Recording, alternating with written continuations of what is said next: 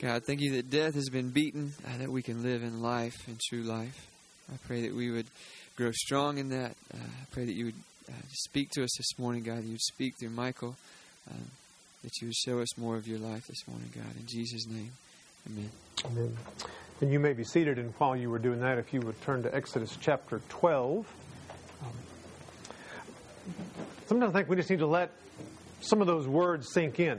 Um, we sang in the, the first song after our, our prayer time that He made a way, and that theme was sort of repeated in some of the songs. Um, we just we need to understand that we did not have a way. That if He did not make a way, um, then we don't have the ability to uh, even see Him, even get a glimpse of who He is, much less uh, decide to follow Him, much less be worthy of His love. If He didn't make a way for us, we would be um, hopeless and helplessly lost. And so it's not just something that we sing about and then we need to forget. We need to let that sort of percolate in the back of our minds, not only this morning, but as we, we leave. God made a way. He became Emmanuel, God with us. He walked with us and continues to pursue us through His Spirit. Um, that needs to, to impact us uh, and our thinking day in and day out, moment by moment. We are uh, putting aside for a few weeks as we walk through our statement of faith. Um, this is what tradition you grew up in in the church, but uh, many traditions follow kind of the Christian calendar, and on Wednesday was the beginning of what we call Lent. These 40 days, not including Sundays, that lead up to Easter, uh, a time of preparation, a time of maybe renewed focus, um, a time really of preparing our hearts that we might, if it's even possible, adequ- adequ- adequately, that's hard to say, uh, celebrate the resurrection. Um, part of that preparation is, is thinking about um, not only what God has done, um, that the resurrection actually means something, but, but who we are that, that God would do that. A time of focus, a time of thinking about um, God and His pursuit of, of us. And so, over the next uh, six Sundays, we're going to spend time in Exodus chapter 12, um, looking at different aspects of um, really one of the most significant celebrations in all the nation of Israel was Passover. They had the Day of Atonement, uh, but in one sense, Passover was a much more significant celebration for them. It was, as we want to talk about, the beginning of the nation of Israel, the beginning of, of them as a people, in one sense. Um, what's interesting is Jesus took that celebration, Passover, and instituted what is one of our most significant celebrations in the Christian life, and that's the Lord's Supper. He, he took that same idea and, and re imaged it, so to speak. And so we're going to look the next six weeks at characteristics of both Passover and how those characteristics also apply to the Lord's Supper, and then what does that to do with us today in the 21st century in Cherokee County? What difference does that make? Should that make? And hopefully help prepare our hearts that we really can truly celebrate the resurrection and all that it means. And so we're going to look at six different aspects of, of what uh, Exodus 12 talks about and what the Lord's Supper talk about. Um, they both talk about new beginnings. They both emphasize family and relationships. They both uh, require preparation. They both required sacrifice. Um, they both called those that were participating in those to remember something. And they required repetition, even though, even though the event that they were celebrating had come to an end.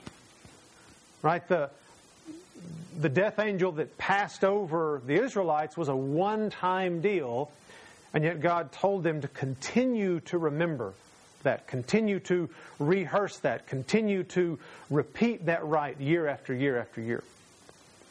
the cross was a one time event, and yet Jesus told them to continue to repeat and to rehearse that celebration of the Lord's Supper over and over again. So, we're going to talk about those six ideas, those six categories um, over the next six weeks, and again, what that has to do with us today. But before we get there, we need to, to set a little background. So, would somebody be willing to read 2 Corinthians chapter 5, verses 16 through 21? 2 Corinthians chapter 5, 16 through 21. Someone with a loud voice, read that out, please.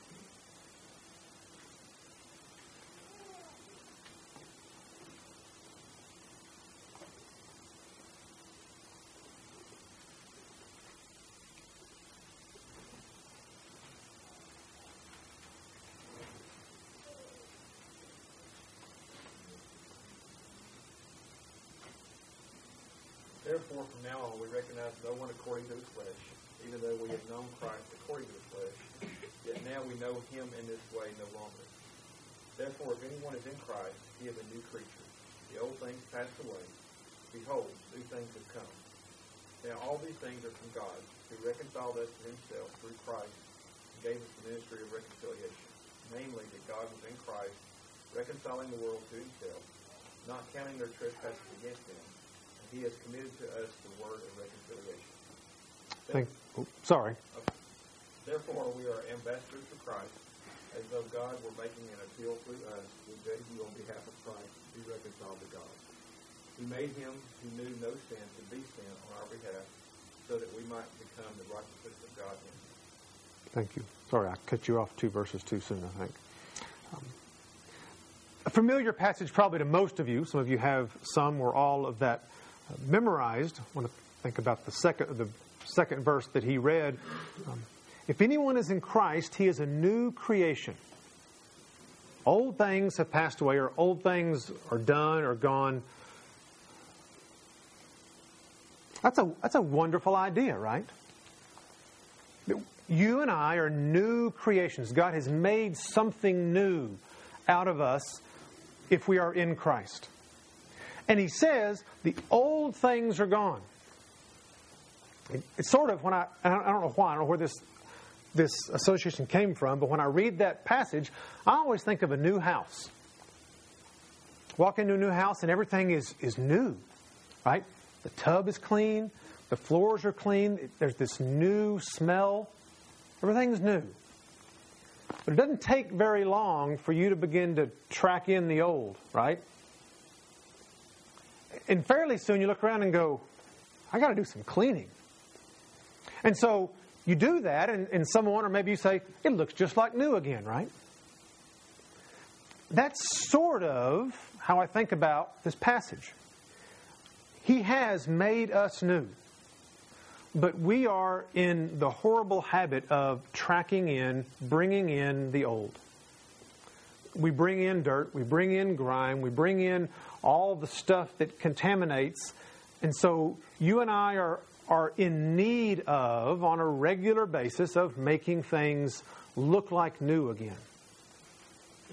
We are new, and yet, through time, through our own misdeeds, through our own sin, through our own neglect, dirt and grime and life build up, and it doesn't look new anymore. Even though God says the old things are gone, we have a, a joy sometimes, I think, of bringing those old things back in.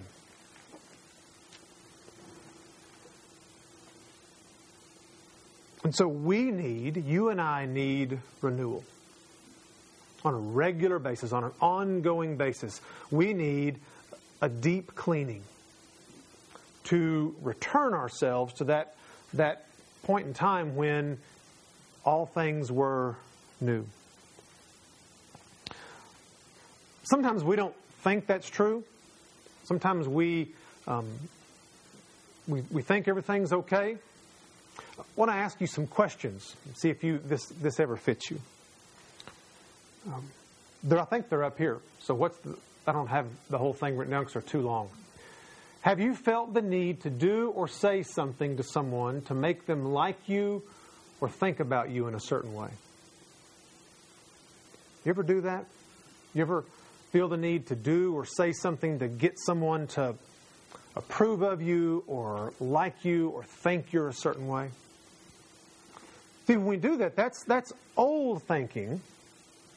Because if I'm a new creation, then I'm, I'm perfectly and wonderfully loved by the creator of the universe. The one whose only opinion counts accepts me in Christ. See, when I do that, that's, that's old thinking, and new thinking says, I don't need to do anything to impress you or get you to like me or get you to think a certain way about me because the God of the universe loves me and cares for me. And my thoughts are not about myself, my thoughts are about you. I'm not concerned about how you think about me, I'm concerned about am I loving you, am I serving you, am I caring about you? So if that thought is ever in your mind, that's, that's old thinking, and there needs to be some renewal. Second question Have you been misunderstood and felt the need to justify yourself before someone else? Oh, wait, um, that's not. Just, you just, whether, whether you really needed to set the record straight or not, and maybe you did. Maybe you really did need to set the record straight. Maybe somebody lied about you. Maybe someone said something that wasn't true. And there's this overwhelming need of, I need to set that right. Whether that's a real need or not, that really is an old way of, of acting. That's not new creation living, that's old creation living. Because you haven't bought into it. The God of the universe says, I've justified you. And the God of the universe has said, I've taken care of any false statements. I've taken care of any slander. I've taken care of anything that someone might think about you that's wrong on the cross of Christ.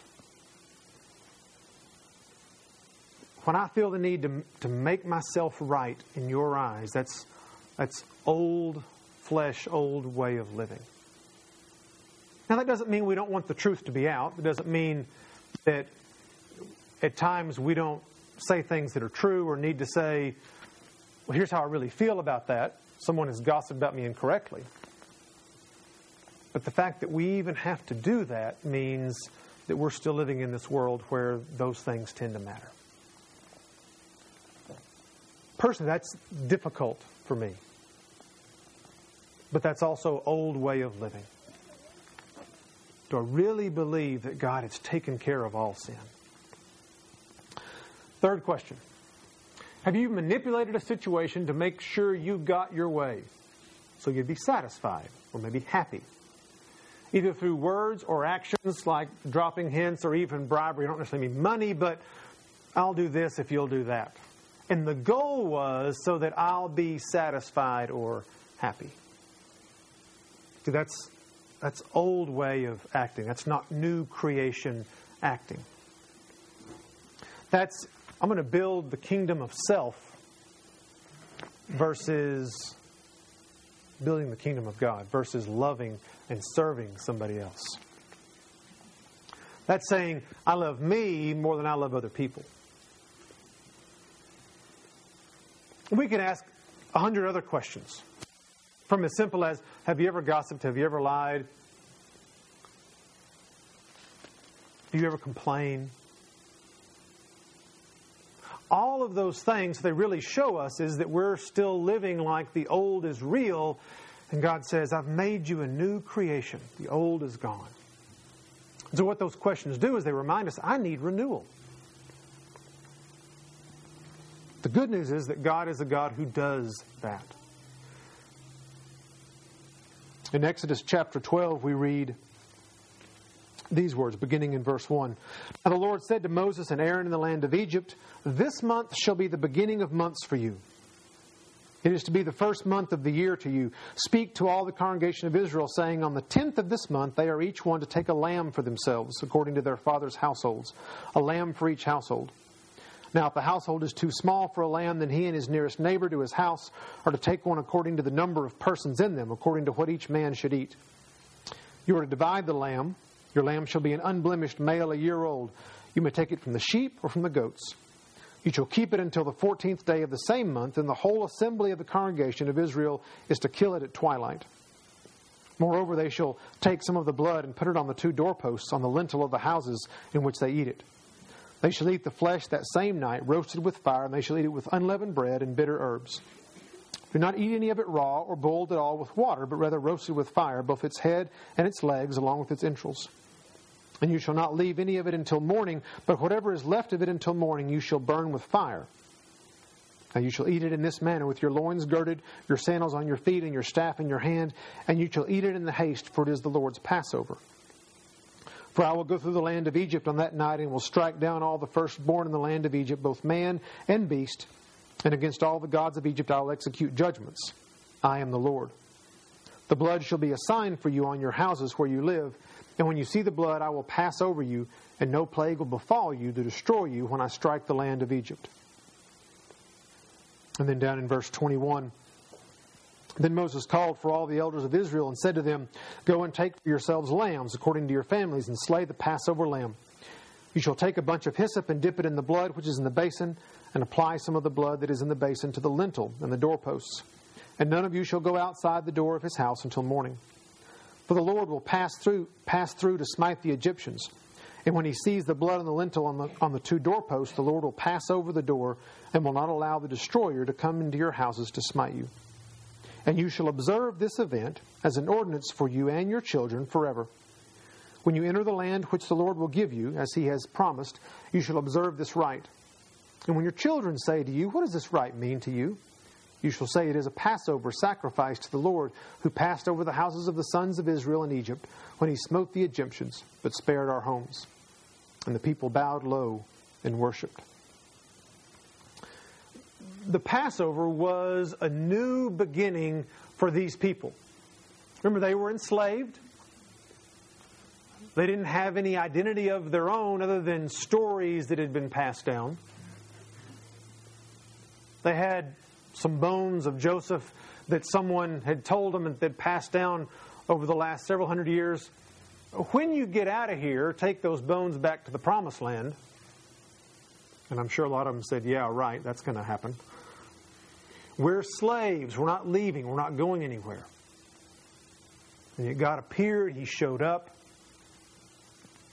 And He said, This is going to be from now on how you mark time. This is your new year. This celebration happens in the first month. And it's a new year because you're a new people. You've gotten for the first time your own identity. I've made you a certain way. And so this Passover was a celebration of newness. It was how they marked time. It was, and because of that, it was a, a, a sign, a, something for them to remember that God showed favor to them and not somebody else. Passover was a, a rite that, that reminded them that God favored them as a people that He wanted to call to Himself. It's what allowed them to go free. They were slaves and now they were free. And finally, it demonstrated not only to the Egyptians, but to the world. Remember, the, the, the rumors had spread and, and went before them to the promised land. It was a demonstration of God's power.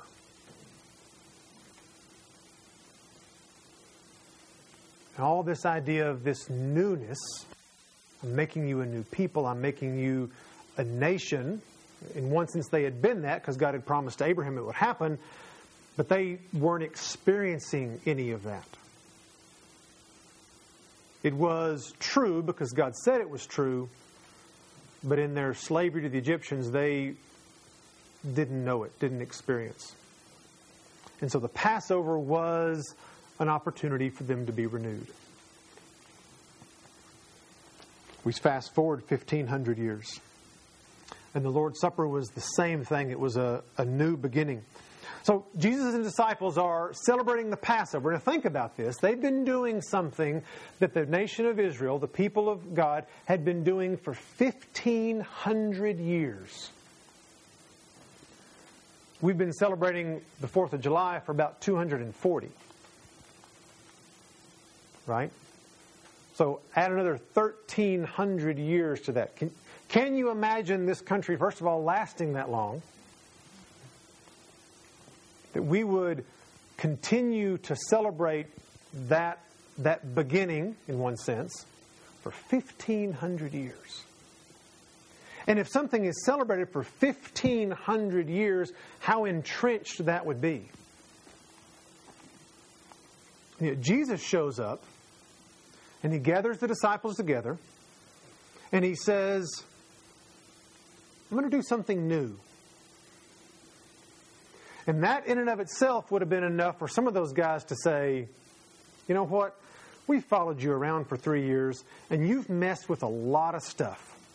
You've messed with the Pharisees, you've messed with the temple, you've messed with a lot of stuff. But this is our identity. How dare you mess with this? And I wouldn't be surprised if that's what sort of set Judas off. Finally, was the straw that broke the camel's back and says, you know what, I'm going to go talk to some people to take care of this guy.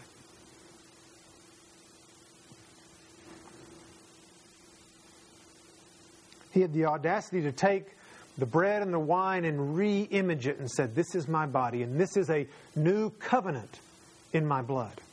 They knew about covenants and they knew about blood because, see, the Passover led them out of slavery to Mount Sinai, where God made a covenant with them through Moses and sanctified it in blood. Sprinkled blood on the people and on what Moses had written down. And the people said, Yeah, we'll do that. So they knew all about that. But Jesus said, This is a new covenant, and it's in my blood. Because he knew that we needed to continually be renewed. And now, what Jesus did, he didn't just take the nation of Israel and make them new. He made, Paul would say, a new man, a new creation from what Jeff read in 2 Corinthians, but also from Ephesians. that there's no longer Jew and Gentile, but God has made one new man, thus establishing peace. And He did that through the cross. So no longer is are God's people defined by ethnicity or geography. We're defined by Christ. All right, that's why it says if anyone is in Christ, he's a new creation. If anyone has aligned himself, has trusted in his death and resurrection for forgiveness of sins, he's a new creation. See, we're not defined by a boundary anymore. We're not defined by the color of our skin or who our ancestor is. We're defined by Jesus. He is the new Passover. He's the one that protects us. And so those same four things that were true about Passover are true because of the Lord's Supper, because of what Christ did on the cross. Right? We mark time now based on Jesus. Right? This is the year 2015. Why is it the year 2015? Right? We don't mark time by kings anymore. We don't mark time by empires anymore. We don't mark time by the Passover anymore. We mark time by Jesus. Now, the scientific community has, has decided they don't like that. They don't like BC and AD, and they've changed it to BCE before the Common Era and ACE after the, or just CE, the Common error. But if you ask them, well, but what is that from? Right? Well, they've got to admit, well, that's Jesus, right? They can't tie it to an emperor. They can't tie it to anything else but, well, we've just changed the name because it makes us uncomfortable to mark time by Jesus. But that's what we still do. We mark time by Jesus.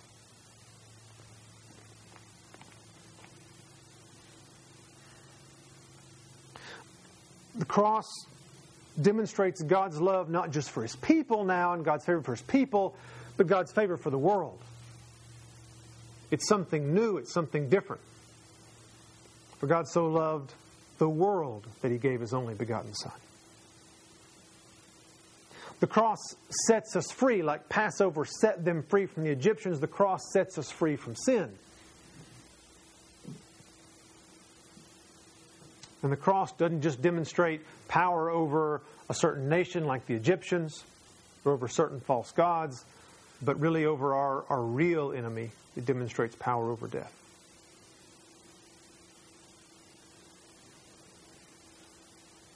So if we go back to 2 Corinthians, if we align ourselves with this Jesus, then we really are new creations. The old really has gone, but like that new house, we tend to bring in other stuff. And so, this idea of not just Passover and the Lord's Supper, but really throughout Scripture of God trying to renew His people, either through prophets or priests or kings, messengers, part of the application for us today in the 21st century is are we in the process of renewal? And so, what we need to do as God's people to prepare for the celebration of the resurrection, we need to focus on the idea of renewal. To prepare for the celebration of the resurrection, we need to focus on the idea of renewal. I want to give you four things to think about as we think about renewal. Number one, do you believe by faith that God really can make things new? Do you believe by faith that God really can make things new? Some of you had conversations over the last couple of weeks have experienced that. You've known people who've come to faith in Christ. You've seen change. You've seen something that you never thought would happen happen.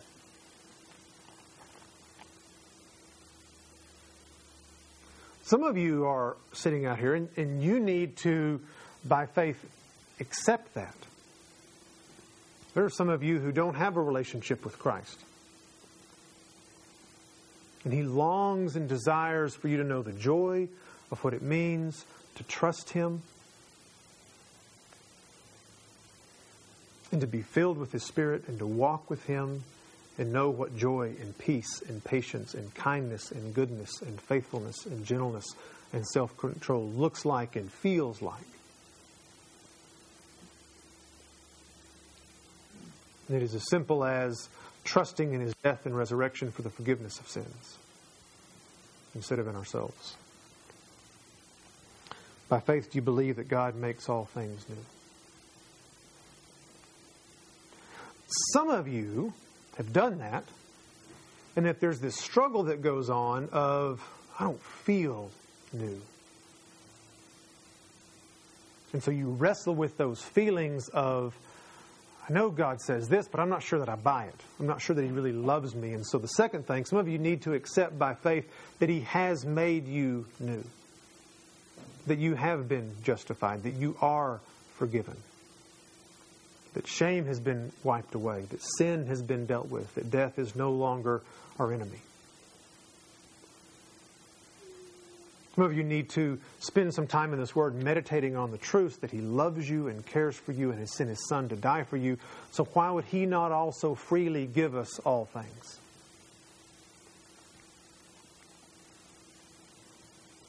The third thing we need to do is participate in the act of renewal right? Because we do track in mud and dirt and sin. And so, as, as Paul says, we need to not be conformed to this world, but be transformed by the renewing of our minds. Some of us have allowed a lot of dirt to build up, and we need to be in the process of spending time in His Word, with Him in prayer, with other believers, having our minds renewed. This is like a, a good really good bleach cleaner and a scouring brush to our soul. Right? For some of us, the grime is built up, and we need to spend time in this and allow it to cleanse us, to speak to us. Some of us need to be in fellowship with other people so that we can allow them to speak truth into our lives. I'm very thankful for two or three guys in my life that ask me difficult questions on a regular basis.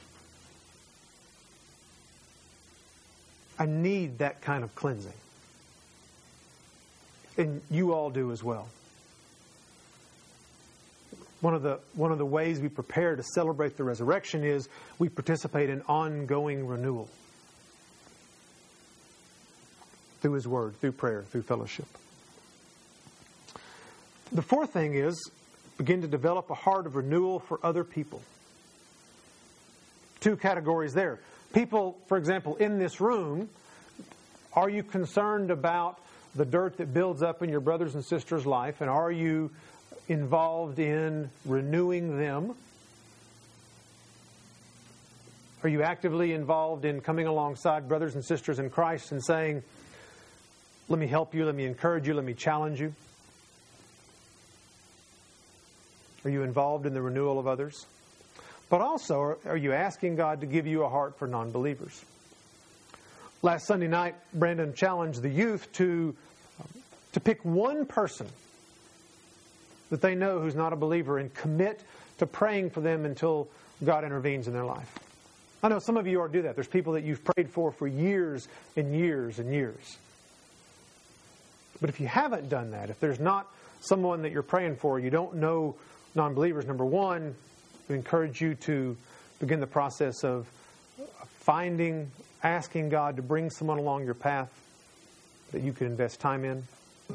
But number two, would you jot down a name or two names or three names and say, God, I'm going to pray for this person on a regular basis until you open their eyes?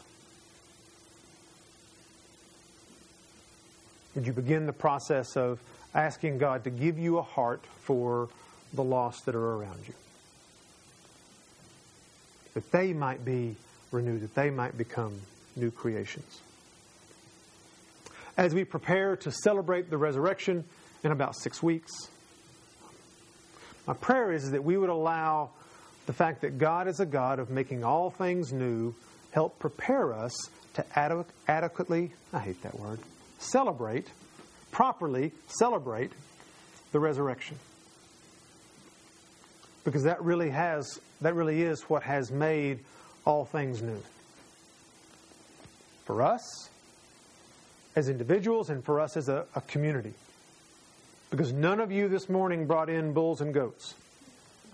You've been forgiven. God has made a way through His Son and that sacrifice that you and I might be free and clean and whole and sanctified. And so my prayer is, is in the coming weeks we would allow that to just wash over us.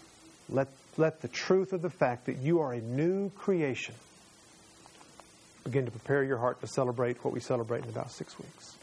Let's pray together. Father, we do thank you for your word. God, I thank you that from the beginning to now you were in the process of bringing people to yourself and making them new. That you long for us to participate with you in the process of renewal. Pray for these, my brothers and sisters in Christ, that you would encourage them, that you would remind them of your love and your presence.